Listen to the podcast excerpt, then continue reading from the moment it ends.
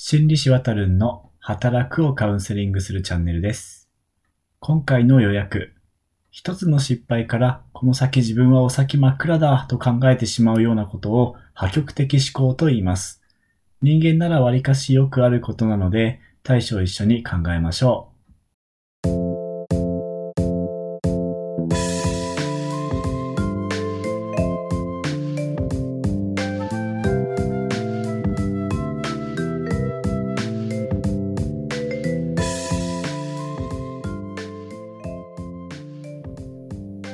皆さん、一週間お疲れ様でした。公認心理師、臨床心理師のわたるんと申します。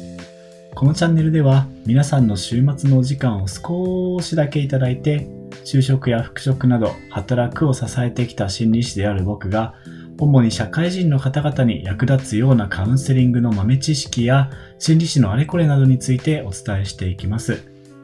皆さんのお仕事や対人関係などなどいつもの生活を少しでも楽にしたりカウンセリングメンタルケアをより身近に感じていただいたり緩めな時間を一緒に過ごせたりできれば嬉しいなと思っています。よろしくお願いします。今回のテーマは、一つのミスがすごく絶望的に思えてくる、しんどくなりやすい考え方丸に、破極的思考をしろうということで、二つ前にお話ししたシリーズの第2弾です。今回も自分で自分をしんどくしてしまうような思考の特徴の一つを紹介していきます。しんどくなりやすい考え方丸1は0か100か思考でしたね。まだお聞きになっていない方はそちらもぜひ聞いてみてください。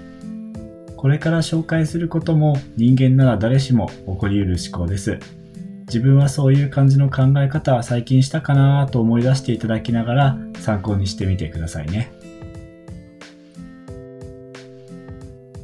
というわけで今回の破極的思考ですがこれは要約の通りで一つの失敗を課題に捉えて自分の将来がもう絶望的だというくらいに考えてしまうようなことを言います。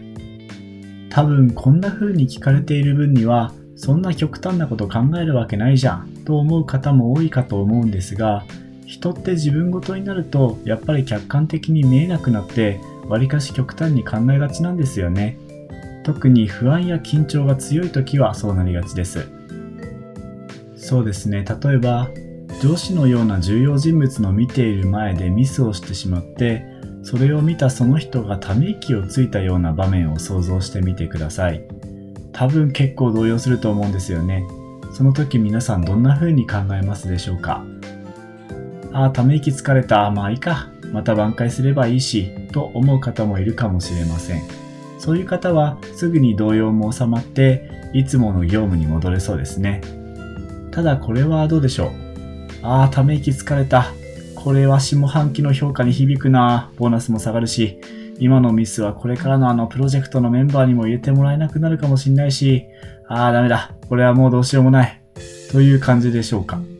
こう考えてしまうと、かなり気持ち的な揺れが続いて、またミスがミスを呼んでしまうことにもなりかねませんね。本当は最初に言った一つ目の思考、ああ、ため息疲れたけど、まあいいか、という方向にできればいいと思うんですが、まあ実際はなかなか難しいんじゃないでしょうか。人間ですから、自分の今後を多少なりとも左右する人の評価は気になりますからね。とまあ今僕は僕に言い聞かせているわけなんですけれども。こういう思考もやっぱり他の人がそんな風に話してたりすると考えすぎだってと思えるんですけれども、自分ごとだとそうは思いづらいですね。こういう時どうしたらいいでしょうかシリーズ1、0か100か思考の時は、その時の出来事を書いて見える化してみましょうと提案してみました。それもかなり効果的なんじゃないかなと思います。今回の例を書いてみると、多分ミスはミス、やってしまったことは仕方ないといったところに着地するんじゃないかなと思います。もちろん人によって着地点は千差万別ですけれども。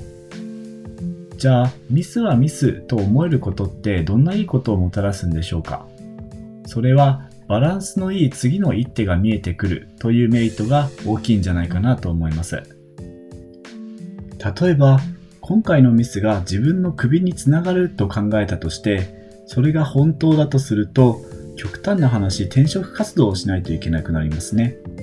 一方で今回のミスが大したことないと言い聞かせるとなんかまた同じようなミスを繰り返しそうな気もしますね。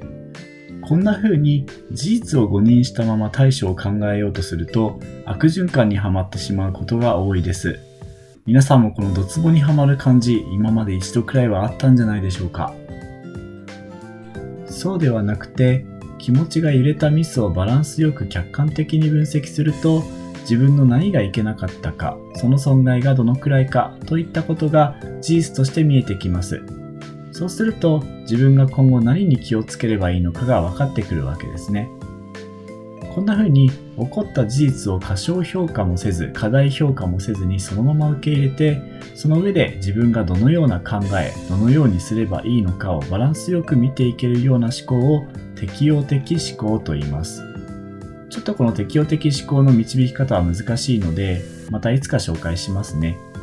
ちなみにこれも認知行動療法というカウンセリングの中で使われる言葉です。こんな風に少し時間をかけて極端な思考を対処できる方法もあったりはするんですが、仕事中とかはそんな余裕はないかと思います。なので今回はご自身が辛い時に過度に破極的な考えをしてないかなって考えられるようなきっかけに少しでもなってくれたら嬉しいなと思ってます。皆さん今回はいかがでしたか？辛い時ほどご自身を少し一歩引いて見てあげてください。もし難しそうだったら信頼できる人やカウンセラーに相談してみたりしてもいいかもしれません。意外と話すだけでも自分を客観視できるし、心も軽くなるものですからね。では今回はここまで。ご視聴ありがとうございました。